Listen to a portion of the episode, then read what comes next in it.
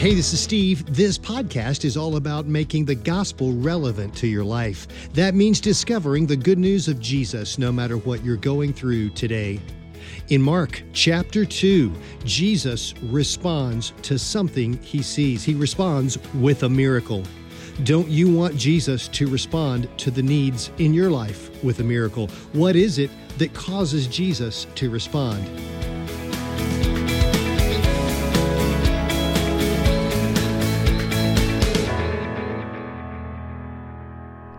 I've got some great news this morning. We are no longer in chapter one of Mark. Pastor Steve wrapped that up last week. We are now starting in chapter two. That's great, isn't it? That's exciting. Woo! I'm Ken Can, one of the elders here at the Orchard, and I'm honored to be able to stand in this morning for Pastor Steve once again. And I was asked, Ken, why do you do the, the did you knows? Well, there, there is a purpose, you know. They, they are fun, they're exciting at times. They give us a little bit of history, right, at times.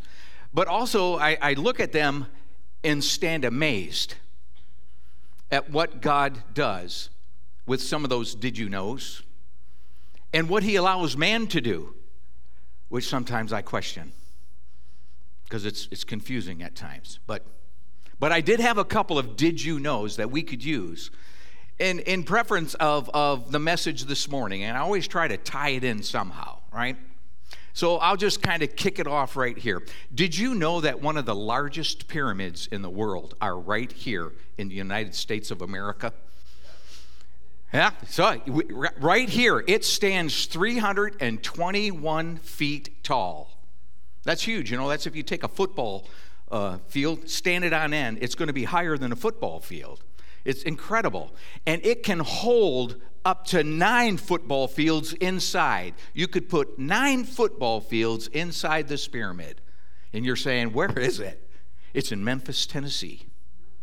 And it's the Bass Pro Shops mega store. Has anybody ever been there? no, nobody's ever been there? It's huge. It, it has a, an indoor huge bowling alley. It has a mall. Do you know what a mall is? Okay, yeah, it's that place where you go shopping. There's all kind of stores inside there, right? There's restaurants that you could ever imagine, and then of course all the, the Bass Pro Shop stuff. Yeah, so but it's it's in a pyramid. It's huge. When you go to Memphis, that's probably the only reason you'd ever go there, unless you have family, right? But uh, check it out; it's pretty cool. But and did you know that there is a toilet museum? I did not know that Pastor Steve and Pastor Jeff were going to do that this morning, and so I was kind of laughing at that. I said, "God, you're man, what a sense of humor! That's awesome." But yeah, there is a toilet museum, and it's in New Delhi. I don't know, has anybody ever been to New Delhi? Because if you go there, if I ever go there, I am going to have to go to the toilet museum. It, you know, and they're known for a very rare collection that they call, and it's and it's called the historic evolution of toilets. And it dates back to several hundred years BC, all the way to present.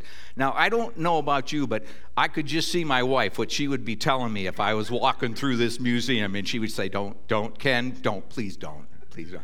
But you know, how would you respond if you were walking through a toilet museum? Like, oh my, wow. Or you go like, yeah, yeah, that, that's a good one. Or, you would say like, hey, I got to try that one.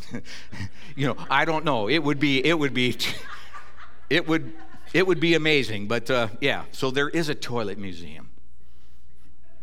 Oh, and did you know Antarctica is the fifth largest continent in the world.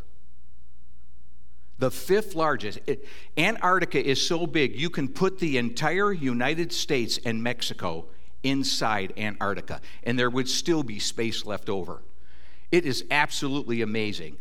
And do you know that the population this year in 2023 in the continent of Antarctica is anywhere from 4,400 people to possibly 5,000 during the summer months. And the population is made up of all of the members of all the research facilities from around the world that go there. There are no permanent residents that live in Antarctica, they are all temporarily permanent. 4,400 to 5,000 in that large of a space. And did you know that 98% of Antarctica is covered with one mile thickness of ice, up to three miles thick in some areas? That is absolutely incredible. It holds, it holds 90% of the world's ice of all the ice in the world is in Antarctica. And inside of there, there are lakes and waterways of fresh water where there's 70% of our fresh water is there in Antarctica. It's just, it's absolutely incredible. And did you know in Antarctica there are eight churches? There are four Catholic churches, three Eastern Orthodox churches, and one undenominational church. And what did God give us in Scripture? Right? What did He give us? What was that, that thing that we look at? To go where? Right? To go ye, yeah. He gave us the Great Commission. And He said to go ye into all the world and do what? Preach the gospel, right? The story. Tell them about Jesus. And so we do have, there are some there in Antarctica that are doing that today. Isn't that incredible when you think about that? How big of a space that is, but yet how small a number of people there are. But still, there are those that God is sending to spread the gospel. I just thought that was kind of cool, and you can do with it what you want. But that brings us to where we, and we're just going to dive into our, our study this morning. So we're going to be in Mark chapter 2, and we're going to go through verses 1 through 12. But there's a question that I want to ask you first, and I just want you to think about it. Don't try to answer it right now, but I just want you to think about this question as we go through these, these verses together. What is the most distinct benefit that Christianity has to offer the world.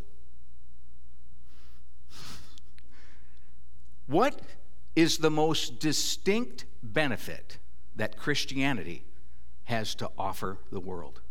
So just kind of think about that morning, and, and I'll come back to it in a little while. So let's just go right in. Let's get into Mark chapter 2, and let's look at verses 1 and 2 right now. And when he returned to Capernaum, after some days, it was reported that he was at home. And many were gathered together so that there was no more room, not even at the door. And he was preaching the word to them. He is Jesus. So verse 1 tells us Jesus returned to Capernaum and he had he had been there previously and he was preaching and teaching and now he he had returned again. And scripture also references that Jesus had come home. And so what we're doing is we, we kind of referring through our studies in history that we found home most likely was, was Peter's home. Uh, at, you know, and that's where he would stay when he re- would return. But I know that theologians they'll debate that a little bit because in the Hebrew text, uh, home would be considered any place that you would stay. But we're just we'll just say that he he was at Peter's home, and that's where Jesus would stay. And also we see that people heard that Jesus came home. And so, what happens where Jesus is? Yeah, everybody seems to show up, right? And that's exactly what had. So, there were large crowds that were coming to gather to see him. And verse 2 confirms that the crowd and the incredible interest that people had in Jesus. Jesus, he said to be preaching the word. And the word that Jesus is preaching is most likely what he had previously been preaching in his message. And, and we would find that back when we were in Mark chapter 1, verse 15, where Jesus says, The time is fulfilled, or the kairos is pleroma. Do you remember those words from, from maybe a month ago or so? The kairos is pleroma, right? The time is fulfilled, and the kingdom of God is at hand. Repent and believe in the gospel. So here's where God reveals his love for us, and he brings salvation to us through the good news of Jesus. And as believers, we're already, we, you and I, we've already experienced this wonderful gift that God has given to us through salvation. And we need to make sure that we're following Jesus' incredible example that he's given to us. And that brings us to our first fill in the blank on your page. Jesus continues to preach, to share the good news. Jesus continues to share the good news.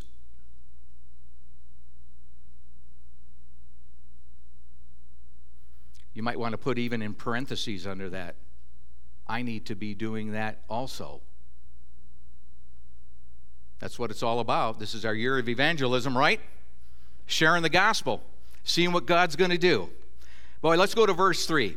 And they came bringing to him a paralytic carried by four men. Wow.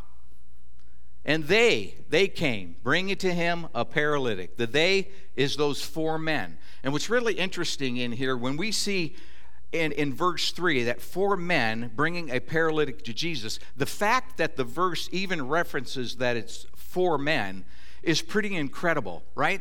Because now we already know that this, this paralytic man, he couldn't walk, obviously, let alone probably not even crawl, right?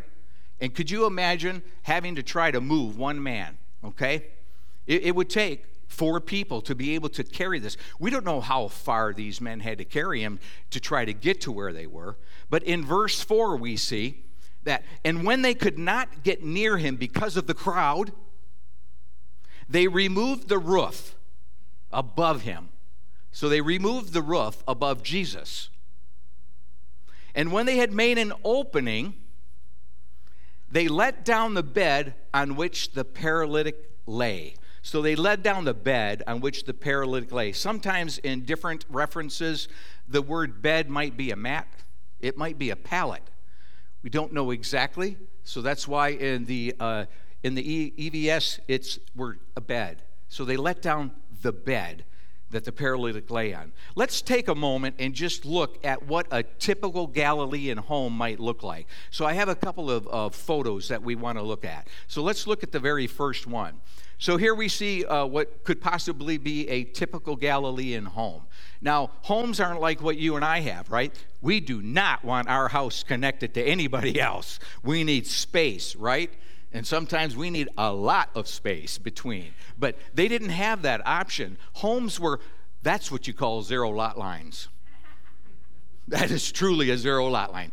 Their homes are, they're connected they may not have passageways through to, to connect in between them, but they are built right on top of one another. And you can see here that uh, there's even a, a, set of stairs that goes up, possibly to another room, or that might even be another home. But one thing that you also see is a majority of all their homes had flat roofs. Sometimes they had stairs that would go up, but sometimes you'll see a ladder here that is just over the edge that could be put down for them to get up here if they couldn't reach it by the steps. And so the roofs back in that time were used just like you and I use our decks or our porches today, right? We, we love to gather on them, right? When we have people over the house, we, we don't want to be inside. A lot of times we don't have enough room inside, so we, we would invite them up on the roof. We would invite them out on our deck come on out here, hang out, you know, and, and we'll enjoy our time together. And that's exactly what they, they did there. And so let's take a look at the inside of what a Galilean home would look like. And this kind of here is just, and they had, you know, openings, and sometimes they would use timber to close those openings, just like they would use the door. But also, I wanted you to kind of get a look at the ceiling on the inside. So you can see the timber that was used to support the roof. And then also on the top, they would use other pieces of timber, uh, branches. Uh, they would use whatever they could get, uh, and they called it brush a lot of times. They would just get brush and they would put the brush down across the timbers. And then on top of that, let's take a look at the next picture, what it looks like, and you'll see how they would put mud on top of all of that. Oh, back one picture. There we go. So here we see where the timbers are, and then we see all the other, the brush, uh, all the, uh, the branches and the twigs that they would use. And then on top of it, they would then start putting the mud, the clay. And then they even made, you can see that uh, this, this particular picture was so old, which is kind of cool, that it has a branch. So you can see the branch where they had a stone that they made round so that they could use to roll the mud out. And that's what they would use to make it flat and depending on, on how much that they needed to support is, is how they would determine how thick. At times it could be from one thick to two foot thick uh, of that roof and on top of that. So just to kind of get a picture of that right there. And so when we go to the very next picture in here now you can kind of see how thick that is where there was a hole in this particular roof between the timbers. Because they couldn't get through the timbers they were way too big but they were able to cut through, get all of the clay, the mud, the sticks out of the way so that there was a hole in there. So I wanted to share those pictures just so you can I, you and I could just kind of put ourselves in that room if we had the opportunity to be in that room. And in verse 4, when we saw that they couldn't get near him because of the crowd, right? And these men moved this paralytic to the roof. And scripture says they removed the roof. Well, they removed the roof. We don't hear how they removed the roof, but if you had to get through that, wow, could you imagine the noise that was going on down inside while Jesus is standing there and he's teaching and he's preaching? It would be like our life group. Could you imagine if we invited Jesus to our life group? Not only would everybody in the church show up, but man, if people heard all around Gilmer County and all the surrounding areas, we'd have so many people there we wouldn't know what to do, right? And Jesus would be preaching in there. They couldn't get to the door, they went to the roof. Right? And then they started digging, pounding. Could you imagine what if somebody was on your roof trying to get through your roof? What would happen? Well, you wouldn't be very happy, would you? No, not at all. But it'd be a lot of noise, you know, and eventually there'd be stuff falling down. So if these men were on the roof trying to get through the roof to make a hole large enough, it would just be absolutely incredible noise that was going on. And eventually there would be dirt, there would be branches, twigs falling down in there. Boy, it, so when you when you think about that, and then big enough, a hole big enough that they could lower a paralytic man on his bed down through that hole. Well, obviously, I don't think they could make it if the bed was like five or six feet long. They couldn't lower it that way, right? They, they probably stood him on end, you know? And then on top of that, they'd have enough uh, cloth or rope to wrap this paralytic in so that they could get him down through the hole, right? And eventually lower him all the way down on the ground in front of Jesus. It's amazing when you start really thinking about what took place during that time when the pounding started on the roof and they had to dig out a hole large enough to get the paralytic through. So now you got a huge hole in the roof, right? All of a sudden, a man appears on a bed and he's being lowered all the way down on the ground in front of Jesus. And Jesus sees the paralytic man here. And if you could imagine Jesus looking up and he's seeing four faces four other men up on the roof looking down at him. Absolutely incredible, right? And then we come to verse 5. And in verse 5, and when Jesus saw their faith, he said to the paralytic, Son, your sins are forgiven. Wow. There's a lot of stuff in this one little verse right there. A lot of stuff. But when we see this right here, and when Jesus saw their faith, what kind of faith did Jesus see in those men? What kind of faith was Jesus talking about that he saw in those four men? And I don't have the scripture, I won't put it up, but Romans 10 17 tells us that faith comes by hearing and hearing comes from the Word of God, right? And in James chapter 2, James reminds us that faith by itself, if it's not accompanying by action, it is dead. Wow. So when we look at that, James also continues to share with us after he says that, but he said, Deeds and actions are the byproduct of a living faith.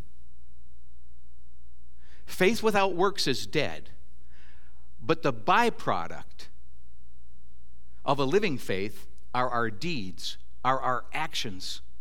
So when we think about that, what kind of faith that God saw, He saw in those men a living faith, a true faith, right? These men turned their faith into action. And that brings us to our very next blank on our page. Does Jesus see my faith? Does Jesus see my faith? So the faith of these four men, they, it caused them to do everything that they needed to do to get their friend in front of Jesus. Why? Because they believed in Jesus. That's the faith that God saw. They had a living, a true faith. They had already heard the word. They already knew, they already believed that Jesus could heal their friend, their paralytic friend. And they did everything that they could possibly do to get him and to put him in front of Jesus. So I'm going to hit the pause button for just a quick moment here. Do you remember that question that I asked you at the very beginning? And it's not, did you know? What's the most distinctive benefit that Christianity has to offer the world. And of course, we would probably want to say, right, to escape the wrath of God poured out on sinners eternally in hell, which is true. But when we look at Scripture and we go back and we look at what Jesus said when he saw their faith, and he said to the paralytic, Son, your sons, your sins are forgiven. That is absolutely awesome. So Jesus took care of the paralytic's most important need. And what was his most important need? That, that most distinctive difference that Christianity has to offer the world? What did Jesus do? He forgave him. The very most important thing that Jesus wanted to do was to forgive him. Then came the healing. If we truly love God and we truly love others, right? That's what we're all about here at the Orchard, right? Loving God, loving others, and making disciples, right? If we truly love God and we truly love others, we're going to find ourselves exercising that living faith by sharing the gospel with others. Right? We have a lot of grandparents here this morning, right? Myself is one. Right? Grandparents. And, and some of us still have living parents. But also, we have sons and daughters. We have our own children. And our children have children. We have grandchildren. We have sisters and brothers. We have aunts, uncles, family members all over the world, right? Youth. You all have friends. You all have brothers and sisters, aunt and uncle, family members. And when we're looking at that, when we're thinking about what God has called us to do as believers, are we willing to exercise our faith to do something so radical? to do something so unpredictable, but yet with a purpose, to do whatever it takes to get an unsaved family member, friend, do whatever it takes to get them in front of Jesus. That is a living faith. And you know what? This is a great place to start.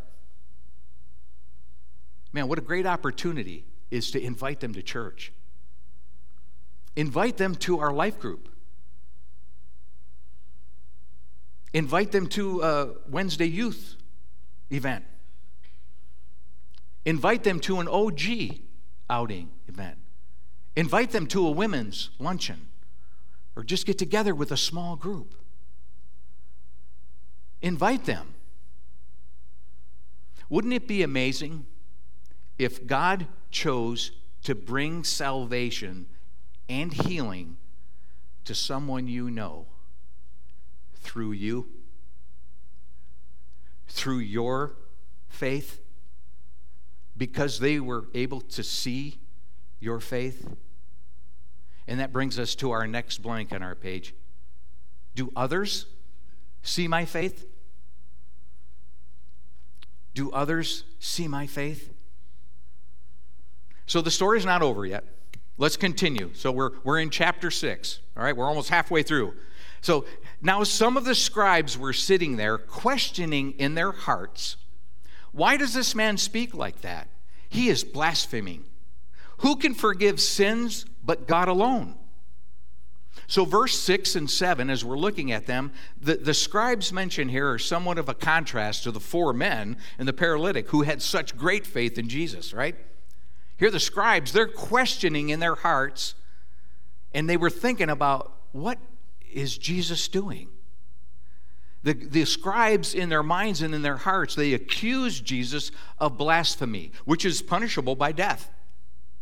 But they weren't accusing him because he was claiming to be God, but because he was exercising the act of forgiveness that is solely God's work alone. And at that moment, whether the scribes believe it or not, their questions give light on the fact that Jesus is the promised Messiah.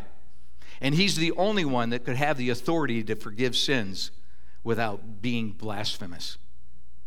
And that brings us to verse 8. And immediately, immediately, Jesus, perceiving in his spirit that they thus questioned within themselves, said to them, Why do you question these things in your hearts? Which is easier, to say to the paralytic, Your sins are forgiven, or to say, Rise, take up your bed and walk? In verse 8 and 9, Jesus, he was fully aware of what the scribes were thinking, and he immediately responded to them. And he asked them, Why are you thinking these things? And his response wasn't in anger to them, but he was teaching. When he asked them, what, What's easier, to f- forgive the paralytic or to heal him? Neither one of those acts could have been accomplished by man, but only by God.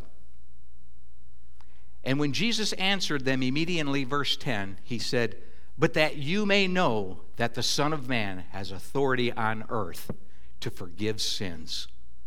Wow. So, verse 10, when we're looking at that, Jesus says, But that you may know He's indicating that if he heals a paralytic, he's proving to the scribes and all who are present that he has the authority to forgive sins. Jesus refers to himself as the Son of Man. This is the first of 14 different times in the book of Mark that Jesus refers to himself as the Son of Man. And an interesting thing to note in this passage Jesus doesn't say that he's received authority to forgive sins, but he says the Son of Man has authority. This would imply to the people that he is the promised Messiah. And he said to the paralytic in verse 11, I say to you, rise, pick up your bed, and go home. Wow. Verse 12, and he, the paralytic, rose and immediately picked up his bed and went out before them all, so that they were all amazed and glorified God, saying, We never saw anything like this. Wow. Verse 11 and 12 here's Jesus' pattern again that Pastor Steve has been talking about, right? He's been preaching it, and now he's proving it once again. He's been preaching it and he's proving it once again. He commands the paralytic to pick up his bed and walk. And he does. This confirms Jesus' authority, his ability to forgive and to heal. The verse goes on to say that they were all amazed. The fact that it says all, it included everyone that was there. Everyone. Didn't leave any, anybody out. Even the scribes who were so quick to criticize in their hearts what Jesus is doing. And here's where the story ends. You don't hear anything else at that very moment. You didn't hear anything else about the scribes. They were all amazed and glorified God, saying, We never saw anything like this. And that brings us to the very last blank on your page. I want to say, I have never seen anything like this. I want to say, I have never seen anything like this.